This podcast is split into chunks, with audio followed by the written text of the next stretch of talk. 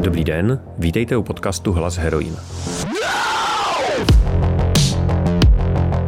Mé jméno je Pavel Houdek a dnes se mnou ve studiu sedí Adéla Horáková.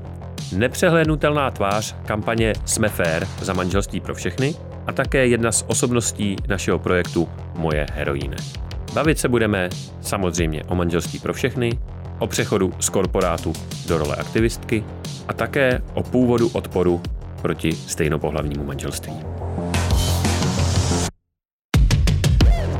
Partnerem tohoto podcastu je web sebeobranaonline.cz. Jsou to online kurzy moderní sebeobrany. Najdete tam kurz sebeobrany pro ženy, kurz sebeobrany s pepřovým sprejem a nově kurz čistě slovní sebeobrany. sebeobranaonline.cz Ahoj, vítej v podcastu. Ahoj Pavle. Jsme v České republice fair. Zatím úplně ne. Co nám chybí? Když se ptáš na situaci LGBT lidí, tak nám chybí úplně ta základní věc, což jsou vlastně stejná práva, jako mají ostatní. Čili, že manželství pro všechny. Čili, že uh, možnost vstupovat do manželství, možnost nabývat společných rodičovských práv, čemuž se uh, tak jako zjednodušeně občas říká společná adopce. Mm-hmm. Já bych se k tomuhle tématu dostal za chvilku, ale začal bych vlastně u tebe trošku osobněji, že v těch medailoncích, který jsem si o tobě četl, když jsem se chystal na ten rozhovor, tak všude se píše, že si teda pracovala v těch velkých korporacích jako advokát a dneska teda eh, působíš jako právnička Smefair. Co tě vedlo k tomuhle odklonu z toho korporátního prostředí? Já to mám taky za sebou a vím, že to není jako nic jednoduchého a je to opravdu těžké rozhodnutí a zásadní. Jak se to stalo u tebe? V, myslím, že úplně jednoduše mě k tomu vedlo to, že jsem viděla nějaký problém, který uh, jsem chtěla pomoct vyřešit. Upřímně řečeno, občas si kladu tu otázku, kdyby jsme žili v jedné z těch 30 dalších zemích na světě, kde už manželství pro všechny je, jestli bych pořád ještě neseděla v tom korporátu a nepsala ty akvizice. Nevím. Nevím, možná jo, ale uh, vnímala jsem, že uh, postavení nás, uh, lezeb gayů, bisexuálů a trans lidí v České republice není, není v pořádku. A i když jsem ještě pořád seděla v tom korporátu, tak jsem vždycky vlastně byla vděčná lidem, kteří na tom jako pracovali, ať už tehdy nebo i jako v minulosti. Um, a postupem času mě začala vlastně přitahovat ta myšlenka, že bych se na řešení toho problému mohla uh, po, po, podílet uh, taky. A asi tomu uh, upřímně řečeno pomohlo i to, že jsem v tom korporátu strávila už nějaký čas. Já jsem teda předtím byla i v Evropské komisi 12 let, takže už jsem si to jako mohla zažít a um, tak trošku jsem tady tu fázi měla už vyzkoušenou, což je o to lehčí potom jakoby uh, vlastně se pustit do něčeho nového. Mm-hmm. Zároveň, když seš v tom korporátu kor na této pozici, tak to je nějaký prestižní místo, se kterým se pojí finance a tak dále. A když děláš tenhle krok, tak minimálně po té finanční stránce jdeš výrazně dolů na nějaký jako zl- zlomky. eh, na, po stránce nějaký společenský prestiže, dejme tomu nejspíš taky. Tak jak těžký bylo to rozhodování? Hrozně těžký. Hrozně těžký. Když říkám, že bylo lehčí se pustit do nové fáze, tím chci říct, že už tam nebyla ta otázka, jak by to vypadalo. Nemusela jsem se rozhodovat mezi tím, že budu to nebo to. Jednu fázi už jsem jakoby si vyzkoušela, věděla jsem, jak to vypadá. Hrozně moc mi to dalo, hrozně moc jsem se tam naučila. A, ano, ty finance jsou prostě obrovský rozdíl a mě velmi baví, když mi občas takhle někdo na sítích napíše, že my, ti aktivisté, kteří si tady jako plaveme v těch penězích, které nám tady sype ten stát a, a tak to mě vždycky hrozně baví, protože to jsou jako samozřejmě násobky a násobky, co, co já jsem šla dolů. A v podstatě z velké části jako žiju i vlastně z úspor, které jako z té doby mám ještě. A, a takže to, to jako finanční stránka byla jedna věc. A druhá byla, jo, byl to takový jako strach vystoupit do neznáma z, z, ze struktury, kterou znám, která je vlastně bezpečná. Um, otázka té prestiže, já jako Rodiče by ti asi řekli, že to je dobré zaměstnání, že být advokátem ve velké kanceláři. A uh, já mám štěstí v tom, že moji rodiče v tomhle na mě jako nikdy netlačili, uh, že bych musela dělat to nebo ono. Když jsem to zvažovala, tak mi řekli, no Adelko, jako spočítej si to, jestli jako vyžiješ. Ale to bylo asi celý.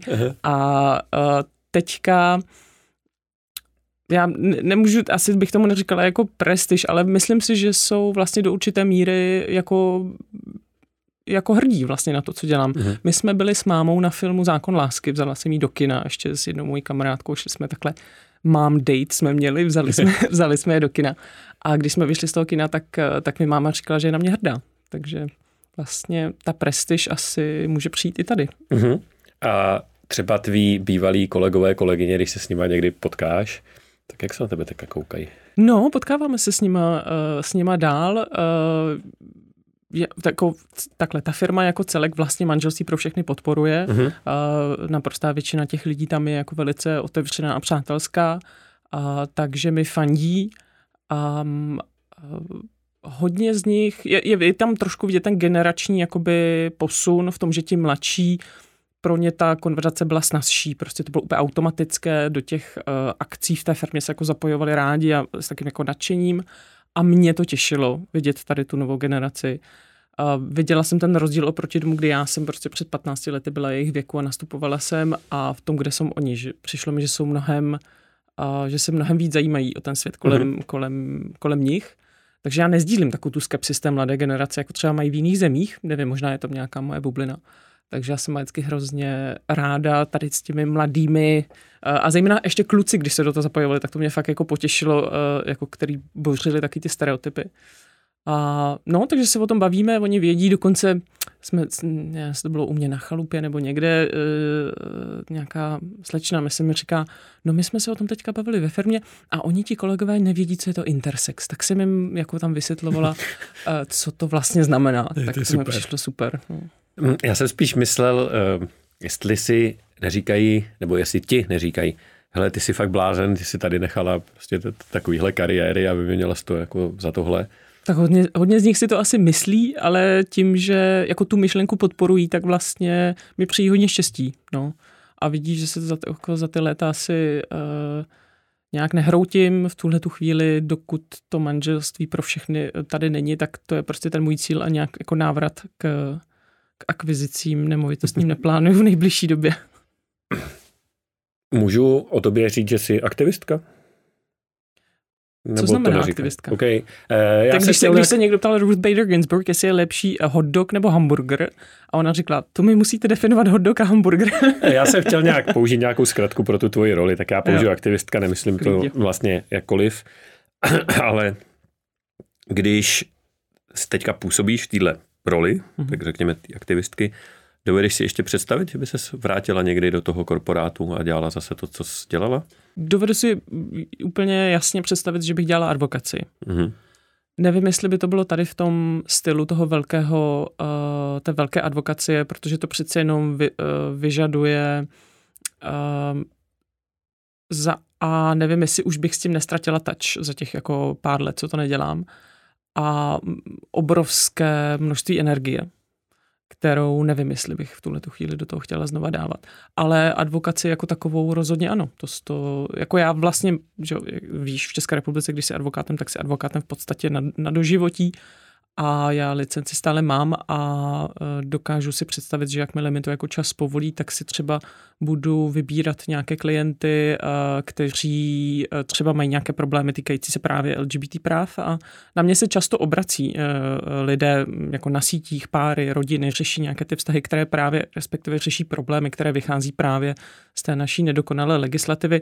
A já, protože nemám kapacitu na to jim pomoct, nemám kapacitu, to jsem si odnesla z toho korporátu ještě, nemám kapacitu jim jako pomoct, tam, tak mám takovou jako síť advokátů, kteří uh, se v tom trošku vyznají a na ty já jakoby odkazuju, takže v jednu chvíli je třeba přestanu odkazovat a začnu to řešit sama.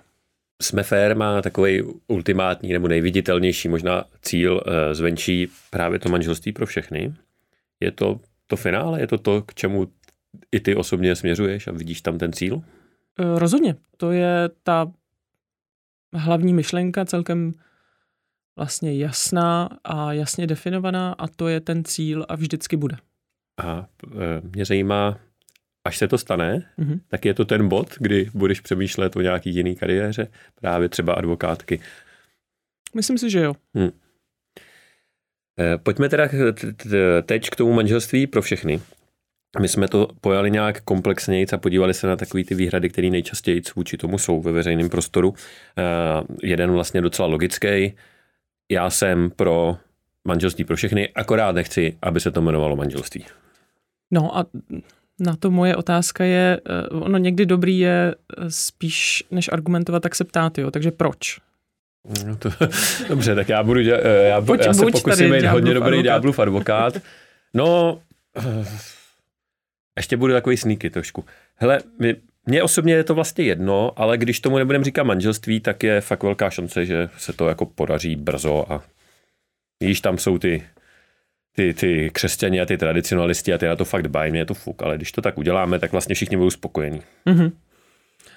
Jo, tak politická realita ukazuje, že to tak jednoduché šestapásné řešení není, že uh, tam je pořád velký uh, odpor i vůči těm společným rodičovským právům, a což jsme si mohli ověřit třeba na konci minulého volebního období, kdy se hlasovalo o tom, jestli povolíme společné pěstounství. Jo, to znamená, že by stejnopohlavní páry se mohly stávat společnými pěstouny. Stejně jako u těch adopcí to dneska funguje tak, že byť je to pár, který je spolu dlouhá léta a má v pěstounské peči třeba dvě děti, a tak jenom jeden z nich je vlastně zákonem uznaný jako pěstoun. Tak a aby jsme povolili to, že oba dva jsou uznáni jako pěstouni, o tom se hlasovalo na konci minulého období a sněmovna to zamítla. Teďka minulý týden se hlasovalo v Senátu o tom, abychom uznali adopce ze zahraničí. Neznamená to, že bychom v českém právu zaváděli společné adopce, ale to, že když nějaký pár a svůj dítě v zahraničí a přijedou do České republiky, tak my se na ně budeme koukat jako na rodiče, protože jim to prostě ten třeba německý právní řád tak to povolil tak to Senát také zamítl, což eh, vzbuzuje velké uh, obavy o tohle tvrzení, že uh, všechna práva je něco, co by prošlo okamžitě. Um, vem, vem si třeba jenom v klubu, třeba ano, máš lidi, kteří jsou výrazně pro, a lidi, kteří jsou výrazně uh, proti a lidi, kteří jsou někde jako napříč. A ti, kteří jsou výrazně proti, tak budou i proti těm rodičovským hmm. právům. Já vždycky varuju před uh, tady tím jako optimismem, tak tady k té variantě. Um, a obávám se, že cesta tady tím kouskováním vlastně je uh, cesta k nějakému jako velmi nedůstojnému handlu, kdy najednou se budeme bavit o tom, která ta práva tam necháme, která tam nenecháme. A jsem vysoce přesvědčena o tom, že jeden z prvních návrhů, který by padl, by byl uh, nedávat tam společná rodičovská práva což bez toho tam zbydou takové detaily, jako eh, vdovské vdovecké důchody a, a to eh, si myslím, že když lidovci mluví o tom, že by Uh, uh, vlastně oni jsou otevření a že by nějaká ta práva jako narovnali, tak v podstatě myslí uh, věci jako vdovské a vdovecké důchody, které samozřejmě musí být narovnány, to je jako bez debat, ale ten problém toho nedostatku rovnoprávnosti spočívá zejména v těch prvních dvou důvodech. To znamená to, že vůbec jsme vyčlenováni do jiné kategorie, což by varianta jenom narovnáváme práva stejně nevyřešila. A ten druhý zásadní problém jsou právě a ta stabilita rodin, ta společná rodičovská práva. A pokud mm, je na stole něco, co neřeší něco z toho, je, to je prostě um, velmi nedostatečné. Mm-hmm. Třeba teďka ty osobně, ty mluvíš eh, za někoho jiného, když by někdo přišel, nevím, kdo by měl tu moc, ale teoreticky řekl, OK, tak hele, tady vezmeme ty paragrafy o manželství, překlopíme jedna ku jedný tam znova, ale nebude se to jmenovat manželství. Brala bys to bude? Já bych se ho asi zeptala, eh, jak by se cítil on, kdyby za ním někdo přišel a řekl, tak od zítřka už nemůžeš uzavírat manželství, a to můžou jenom lidé, mm, kteří mají blonděté vlasy a všichni ostatní budou uzavírat něco, co se jmenuje registrované partnerství. Uh-huh. A jak by mu u toho bylo? A když by měl dvě děti a jednomu dítěti mohl jít na svatbu a jednomu dítěti jenom na něco, co se jmenuje registrované partnerství. Um, já bych chtěla, aby ti lidi pochopili, že když, se to, když to chtějí po nás, nějaký ústup z té rovnoprávnosti, tak, před, tak mluví o tom, že to je přeci jenom slovíčko. Ale když je to jenom slovíčko, tak proč tedy je takový problém uh, uh, to srovnat? A ta základní premisa, my totiž musíme mít pořád na paměti to, že základní podstatou jakéhokoliv demokratického zřízení je to, že občané jsou si před zákonem rovni. Občané mají stejná práva. To máme napsáno i v ústavě, máme tam napsáno, že máme všichni důstojnost, jsme si, jsme si rovni ve svých právech, ale pro určitou skupinu lidí, um, stejnopohlavní páry, toto neplatí. Já z hlavy nevím o jiné skupině lidí, která by takto zjevně byla v zákoně přímo, teď nemluvím o nějaké faktické diskriminaci, ale přímo v zákoně diskriminována. Možná nějaká taková je, ale uh, jako z hlavy já uh, na ní nepřijdu. A tím my se musíme řídit. A pokud někomu ta práva ubíráme, tak musíme mít zcela jasný, závažný a prokázaný důvod, proč to tak nemá být. A to nemáme. Uh-huh. Udělejme ještě krok na zpátek. A jaký jsou teda největší rozdíly, který ty vnímáš, ty už jsi dva řekla, mezi uh, současným stavem manželství a registrovaného partnerství. Ty jsi říkala vydělení, to, to samotný, jakoby symbolický, a, a, a vdovecký a vdovský důchody. Mm-hmm. Jo, a tak, tam je ještě za, za rozdíly? To jsou v podstatě ty hlavní, uh-huh. ty hlavní důvody, proč my tu debatu vedeme a ty hlavní problémy, který nedostatek té rovnoprávnosti způsobuje. A ono je to jako všecko je provázáno se vším, jo? takže um, to, že my nemáme v tuto chvíli rovnoprávnost, se projevuje nejenom v těch jakoby, problémech, které ty rodiny mají, ale i v tom, jak ta společnost nás vnímá. Jo. A to je taková smyčka, která se navzájem jako doplňuje, takže společenské postoje ovlivňují právo, ale právo zároveň ovlivňuje společenské postoje. A když to právo už samo od sebe dává všem lidem v té zemi vlastně najevo, že je v pořádku je ty stejnopohlavní páry nějak vyčlenovat, nějak ostrakizovat, nějak jako stigmatizovat, a tak, tak ty postoje v té, v té společnosti to budou reflektovat. Jo. Některé, jako jo, neříkám, že všechny. My, hmm. my žijeme, náš problém, často říkám, není úplně tak ve společnosti, jako v tom parlamentu. Jo. Nějakých jako 65% lidí souhlasí s manželstvím pro všechny, ale a ten silný odpor proti tomu, to je nějakých jako 10% lidí. Ovšem těchto těch 10% lidí dokáže vytvořit docela velkou, velkou vlnu, a která, která v té politice hodně působí. A třeba teďka, co se dělo kolem toho, kolem toho Senátu, když hlasoval o uznání těch adopcí ze zahraničí, tak to jsou jako zase e-mailingové akce, kdy senátoři dostávají někdy velmi jako hrubé eh, e-maily. Senátorka Adela Šípová to sdílela na, na, na svých sociálních sítích. Eh, dopis, který přišel a hrozil tím, že prostě půjde do pekla, protože prostě řekla, že, že eh, nechce roztrhat rodiny a když je nějaká rodina v Německu, tak by měla být za rodinu uznána i tady. A to je... Um, um, jako agresivita, která je možná běžnému občanovi jako skrytá, ale je opravdu velmi, velmi výrazná a děje se to po každé. Cokoliv se tady v té zemi vlastně má stát, aby nám pomohlo, protože ten problém není jenom manželství, tam je i víc jakoby problémů, tak to okamžitě narazí na jako velmi velký odpor tady té celkem malé skupinky lidí, která ale je dost um, aktivní a snaží se v těch lidech vytvořit dojem, že se stane něco jako strašného. A je podle tebe tohle důvod, proč se to ještě nestalo? Protože pakliže eh, dávalo by logický smysl z hlediska fungování demokracie, pakliže dvě třetiny lidí jsou eh, zastánci manželství pro všechny, tak eh, je v celku přirozený nebo tak nějak logický, že by se to mělo stát. Já si myslím, že to je jeden z důvodů. No a další Já si pamatuju, když jsme ty debaty začínali, tak jsme se třeba bavili s některými z těch politiků a oni byli celkem otevření a říkali, jo, tak nám to vlastně úplně nevá. A pak jsme se viděli za půl roku, oni říkali, no podívejte se, ale mě tady někdo napsal, že se tady jako skončí společnost a že tady začnou prostě obchody s dětma a, a já teda teďka už tomu vlastně nerozumím. A oni začnou být jako zmatení a nechcou se pouštět tady do něčeho, kde jako tuší, že by tam mohl přijít nějaký jako kritika nebo odpor.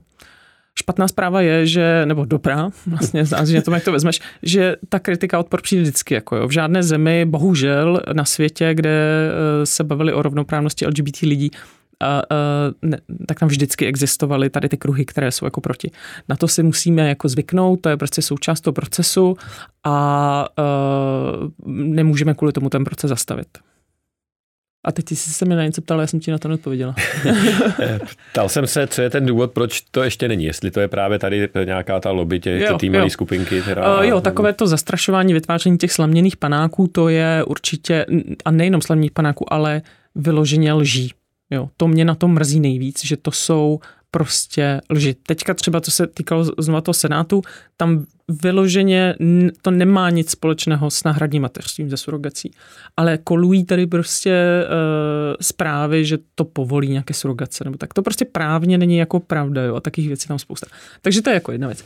No a ta další, proč? E, já si myslím, že to je obava některých politiků o to, že by ti voliči za to strestali. Mm-hmm která se velmi často ukazuje jako neopodstatněná, ale oni necítí vlastně nějaký tlak se nad tím dál jako hlouběji zamýšlet a čili se tak hm, trošku ubytují v takové jako pohodlné pozici, budeme to hm, zametat pod koberec, jak dlouho to půjde a, a ono to takhle jako docela vlastně jde dlouho, což jako umožňuje také jednací řád sněmovny. Takže jako vem si, že ta myšlenka manželství už tady byla od začátku 90. let. Jo, to, to není jako se, to nepřišlo se jsme fair. Už někdy v roce 95 to bylo navrhováno Klausově vládě, takže řekněme už téměř 30 let je to tady na stole. A jediné, co se za těch 30 let stalo, je přijetí registrovaného partnerství, které je jako ve, v té minimalistické variantě, jako jo, tam nejsou žádná rodičovská práva. Dokonce tam určitou dobu byl jako zákaz vlastně lidí, kteří vstoupili do registrovaného partnerství nabí, uh, adoptovat jako individuálně, jo, což potom ústavní soud zrušil. Takže nějaká, řekněme, minimalistická verze registrovaného partnerství a nic jiného se za tu dobu nestalo. A co já jsem v tom nějakých, řekněme, sedm let, tak ne, jako pořád slýcháme teď je něco důležitějšího. Teď máme jiné priority. Teď zrovna je tam ten rozpočet. Teď ještě chvilku jako počkejte, pak se schválí rozpočet a zase přijde Ježíš Maria, teď tady vybuchly vrbětice. No, tak to zase nemůžeme. Pak zase Ukrajina, pak je, a to je furt něco. A ono je vždycky něco, vždycky něco bude. A, a takže to je taková jako oblíbená, a dokonce to jeden e, poslanec, e, říkali to i v tom filmu Zákon lásky, na mikrofon ve sněmovně říkal, prosím nás, my tomu asi nezabráníme, ale pokud to můžeme ještě čtyři roky zdržet, tak to zdržme. No a to je taková jako docela oblíbená taktika. Takže jako bojí se těch voličů a, a, a, a tak se to snaží jakoby umést stranou. Um, já z těch průzkumů nám vychází, že ta obava není vždycky opodstatněná. Jo. Nějakých 60% voličů ODS je pro manželství pro všechny. My, kdyby jsme měli 60% klubu ODS, tak jsme jako docela spokojení, ale eh, tak to rozhodně není. Ta situace je bohužel mnohem jakoby nepříznivější pro nás v tom klubu. I třeba u voličů KDU ČSL. Jo? Člověk by si řekl, mm, tak přeci ti katolíci, ale není to tak. Jo? Uh, 30-40% voličů KDU ČSL souhlasí s manželstvím pro všechny. No.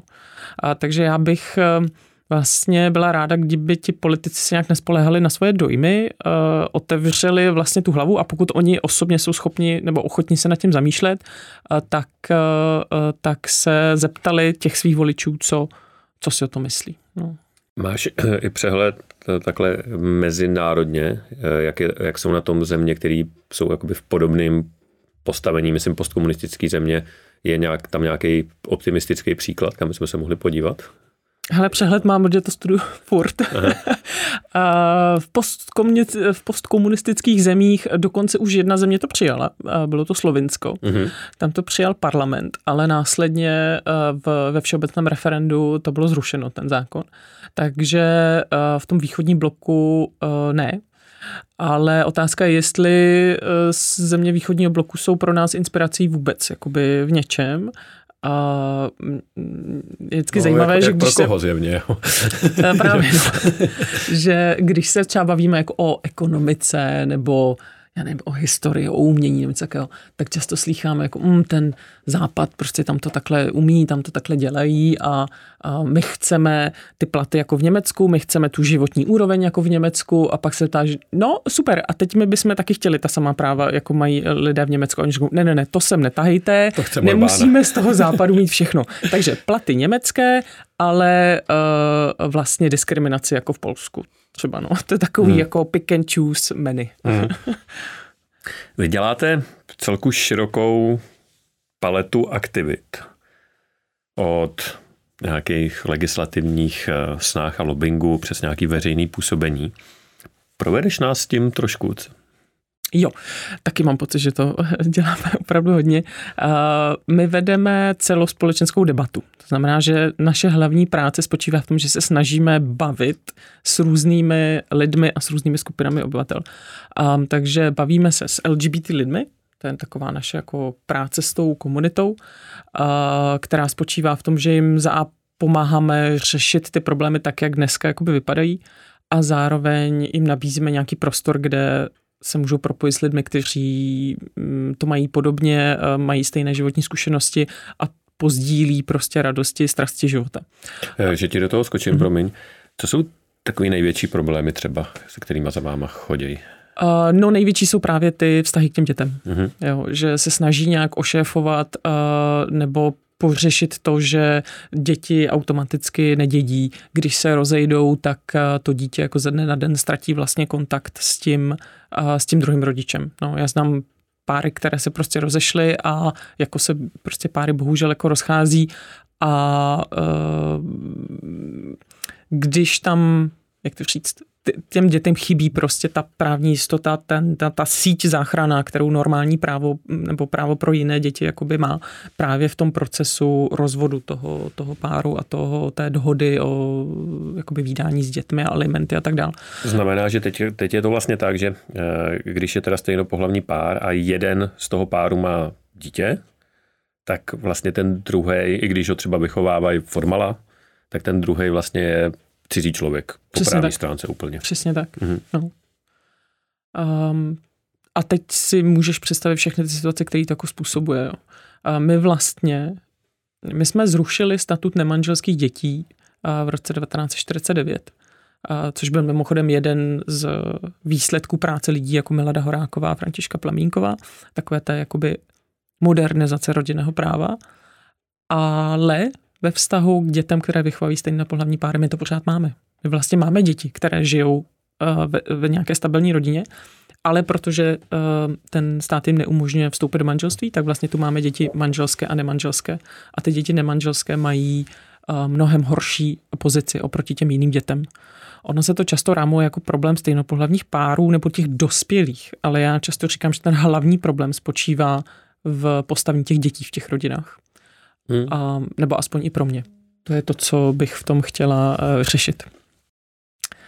Uh, tak, uh, teď jsem zase asi utekla, já se jako rozpovídám. Uh, jo, my, my jsme byli, já jsem totiž položil otázku, aby se nás provedla těma aktivitama, které děláme a, za, a zarazil jo. jsem uh, se u tohohle, což je vlastně hrozný, protože to, to vlastně znamená, teďka domýšlím, jo, to teďka znamená, že když teda stejnopohlavní pár vychovává dítě a třeba si úplně ten černý scénář, ten uh, rodič toho dítěte umře, tak ten druhý vlastně tam úplně visí jako a může na to koukat, protože může přijít třeba příbuzný toho umřelého rodiče a to dítě tudíž vlastně má jakoby vyšší, větší nárok na to dítě ho vychovat a tak dále, že jo? Jo, jo, ano. Nastává jako naprostý to chaos přísný, no. a, a riziko a jako nejistota, hm. což pokud tomu dítěti zemře rodič je fakt to poslední, co to dítě jako v tu chvíli potřebuje a ten druhý, my, my říkáme právní rodič a sociální rodič. Mm-hmm. Sociální rodič je ten, který není zákonem jako uznaný.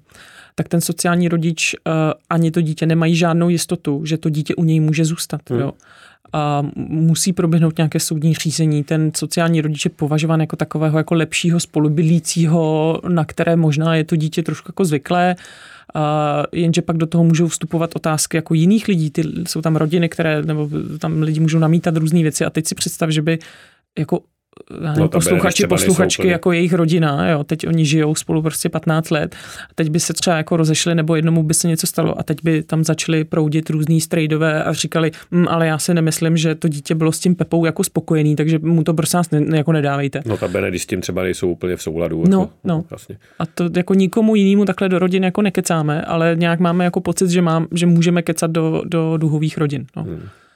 Takže, takže, takže um, jako děláme aktivity nebo vedeme hmm. debatu s, tou, s těmi LGBT lidmi, potom s nějakou širší veřejností, která ta debata je trošku jinam, že oni to nežijí každý den, ne, jako co je pochopitelný a nemají s tím taky zkušenosti, takže se jim snažíme zprostředkovat hlavně ty pocity, které my zažíváme právě v zemi jako tato s tím, že prostě nemáme všechna ta práva a co to pro nás jako znamená.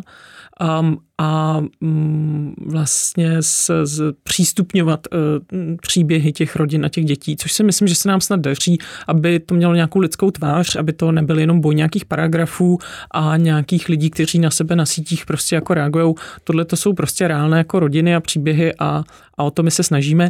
Někomu se to třeba jako nelíbí, že najednou jsou, že najednou v novinách vyjde článek o tom, že jsou dvě ženy, které vychovávají dítě, nebo že se v kinech objeví film, kde si dva muži dají jako pusu a, a, a někdo to jako nazývá indoktrinací. Jo, já jsem s tím v pohodě, ale nesmíte mi to takhle spát. Přesně, no. tak to mě samozřejmě mrzí, ale náš cíl je jako zobrazovat tu společnost v její realitě vlastně. Jo. My v tuto chvíli procházíme takovou trošku jako autocenzurou, že vlastně ta realita, kterou my vidíme v těch médiích, třeba ve filmech, není taková, jakou my žijeme. Hmm. A, a my bychom to prostě jenom jako uh, sladili. No, takže to je ta debata jakoby s tou širší veřejností, no a pak samozřejmě tam debata s těmi v těch rozhodovacích pozicích uh, v tom parlamentu. Taky máte petici, že jo? Která je máme docela petici. úspěšná. Na máme petici. Poměry. Eh, v tuhle tu chvíli máme nějakých 150 tisíc podpisů, nevím to, nevím to přesně. A já jsem teda velký zastánce petice v našem, v našem týmu, protože by to přijde jako skvělý komunikační nástroj a uh, má to hrozný úspěch a um, mě úplně dojímá, jak uh, když jsme to třeba spustili v té první vlně, lidi si tiskli ty archy a teď to nechávali podepsat lidem v práci nebo ve škole a přinášeli nám prostě desítky těch archů do kanceláře, my jsme to neměli kam dávat a to musíš každý, ten my to vždycky kontrolujeme, aby tam nebyly nějaké jako Mickey Mouseové. No, a to přesně tohle. Tak to jsou prostě vždycky kolegyně, když viděla zase ten štos těch arků, co přišel, tak, tak málem jako, uh, uh, jako věděla, že má víkend jako v Čurup, že to budeme se kontrolovat. A Nebo teďka jsme byli oslavy 17. listopadu na Václaváku, jsme tam stáli, pozvala nás iniciativa díky, že můžeme, aby jsme se tam postavili stánek, tak za to jim moc děkujeme, to jsme moc rádi. A tak jsme tam stáli uh, s těma svarřákama, že byla pěkná zima a, a tam se tvořily neustále fronty. Já jsem tam byla asi tři hodiny na tom stánku a tam neustále stála fronta. My jsme tam pak už měli čtyři ty jakoby různý podpisové archy a skoro se tam nevešli a pořád tam a bylo to jako skvělý. Takže to a to, tady to tě jako nabije energií a, a dá ti to zase sílu jít dál. Takže petice je taky jeden z našich jako nástrojů. A s, máme radost. No. Promiň, že tě do toho skočím, ale tohle třeba není nástroj, který by fungoval u těch politiků, protože takhle jako na první dobrou to je možná jedna, nebo určitě bude patřit k nejúspěšnějším peticím vůbec jako takový ty velký, co si pamatuju, tak se pohybují takhle nějak jako mezi 100-150 tisícema z poslední doby. To, to jako nefunguje? No u některých zjevně ne, to jako, oni vědí, ale uh, asi, ten, asi to úplně jako nestačí. Uh, na některé, jako jo, teď uh, samozřejmě, že na spoustu z nich to ten efekt má a minulé volební období, jo. Když máš petici, která má 10 000 podpisů a předáš ji v parlamentu, tak máš vlastně nárok na to, aby s petiční výboru spořádal jako veřejné slyšení, což, eh, což v našem případě proběhlo.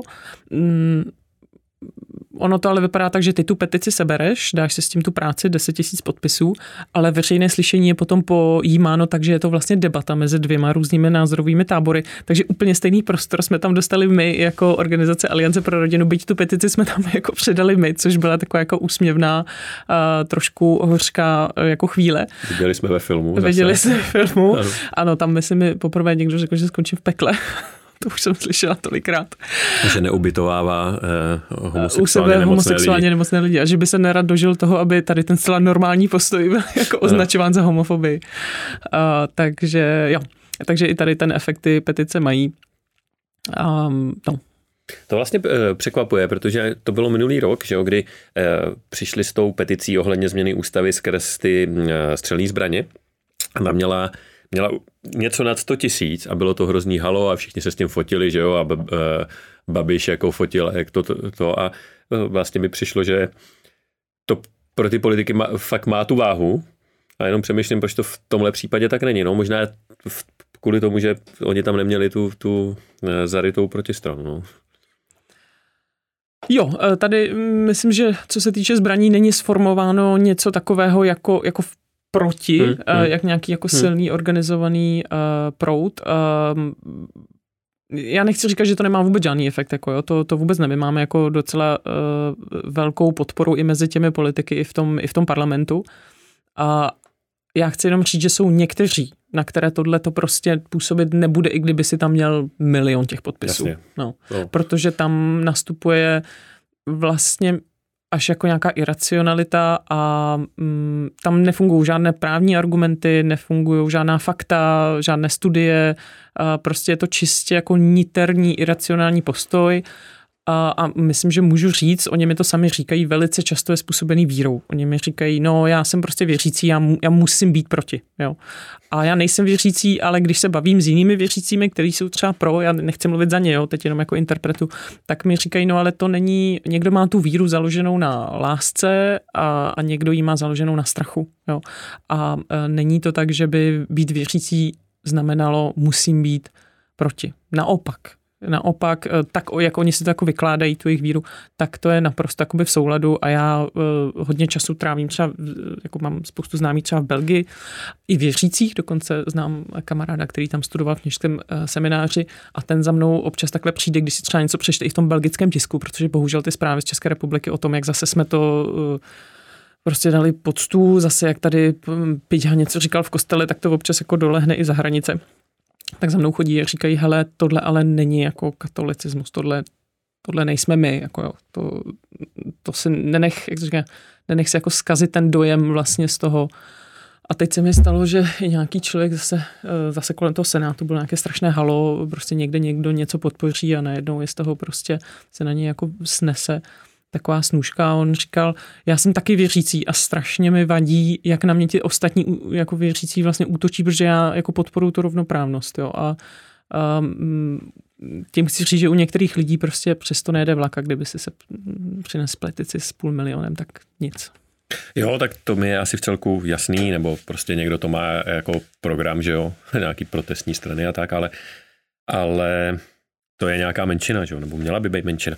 Nicméně, eh, my už jsme tady mluvili několikrát o filmu Zákon lásky, který je skvělý a běžte na něj všichni, ale eh, zároveň vlastně z něj vyplývá taková jako barnost, ty tam jsi jedna z hlavních postav, že jak tam vždycky fandíte u toho hlasování a pak teda hm, tak jako nic. A eh, vlastně jak běží čas, tak je to pořád stejný. Kde ty osobně bereš sílu na to furt pokračovat? Jak dobíš baterky? Protože vlastně e, takhle to vypadá, že stojíš u stěny, jako boucháš do ní hlavou a ona, ona furt stojí, ani nepraská, ani nic. E, tak Zákon lásky určitě je skvělý film, běžte na něj, on už možná teďka není v kinech, ale je na nějakých těch VOD platformách, Aerovod, takže tam, tam si jeho lidé můžou zhlídnout. Um, kde bereme energii? No já osob, takhle, ta energie sama o sobě vychází z toho, že ty jsi přesvědčený o tom, že to co chceš, je správné. A děláš to vlastně pro ostatní. Jako. Uh, a to je asi ten největší zdroj té energie, uh, kde já třeba vnímám ten velký rozdíl oproti tomu, jakou motivaci jsem měla v té, v té práci předtím, když jsme se o tom bavili. Tak to, že ty uh, jako víš, že to, co děláš, je správné a víš, že tam dojdeš. Já jsem přesvědčená o tom, že v České republice bude manželství pro všechny. Um, tak to je jako velká síla vlastně. No. A pak kolem sebe máš ten tým, to je strašně důležitý. Dělat to s lidmi, který, který, se kterými si souzníš a máte se vlastně rádi, když teda nečekám, že to jako se taky nikdy jako ne, nepoškorpíme v práci, ale um, to je, to je důležité mít kolem sebe tu podporu. No a pak pro mě osobně jako v životě jsou dvě zásadní dvě věci a to jsou lidi a příroda takže mě nabíjí jako být s kamarádama a, a jít si zaběhat do stromovky a, nebo do sauny nebo na véču a nebo být v přírodě. Já hodně času trávím ve Šluknově na, na hoře na severu. Já jsem původně z Ústí nad Labem, takže takový severský uhelný husákovo dítě. A než jsme tady zašli dneska podcast, tak jsme se bavili o, o tom, o vytápění domů a takový. Tak to mě třeba jako vlastně nějaký trošku kutilství v přírodě mě to jako baví. Takže to je, to je taky můj způsob relaxu.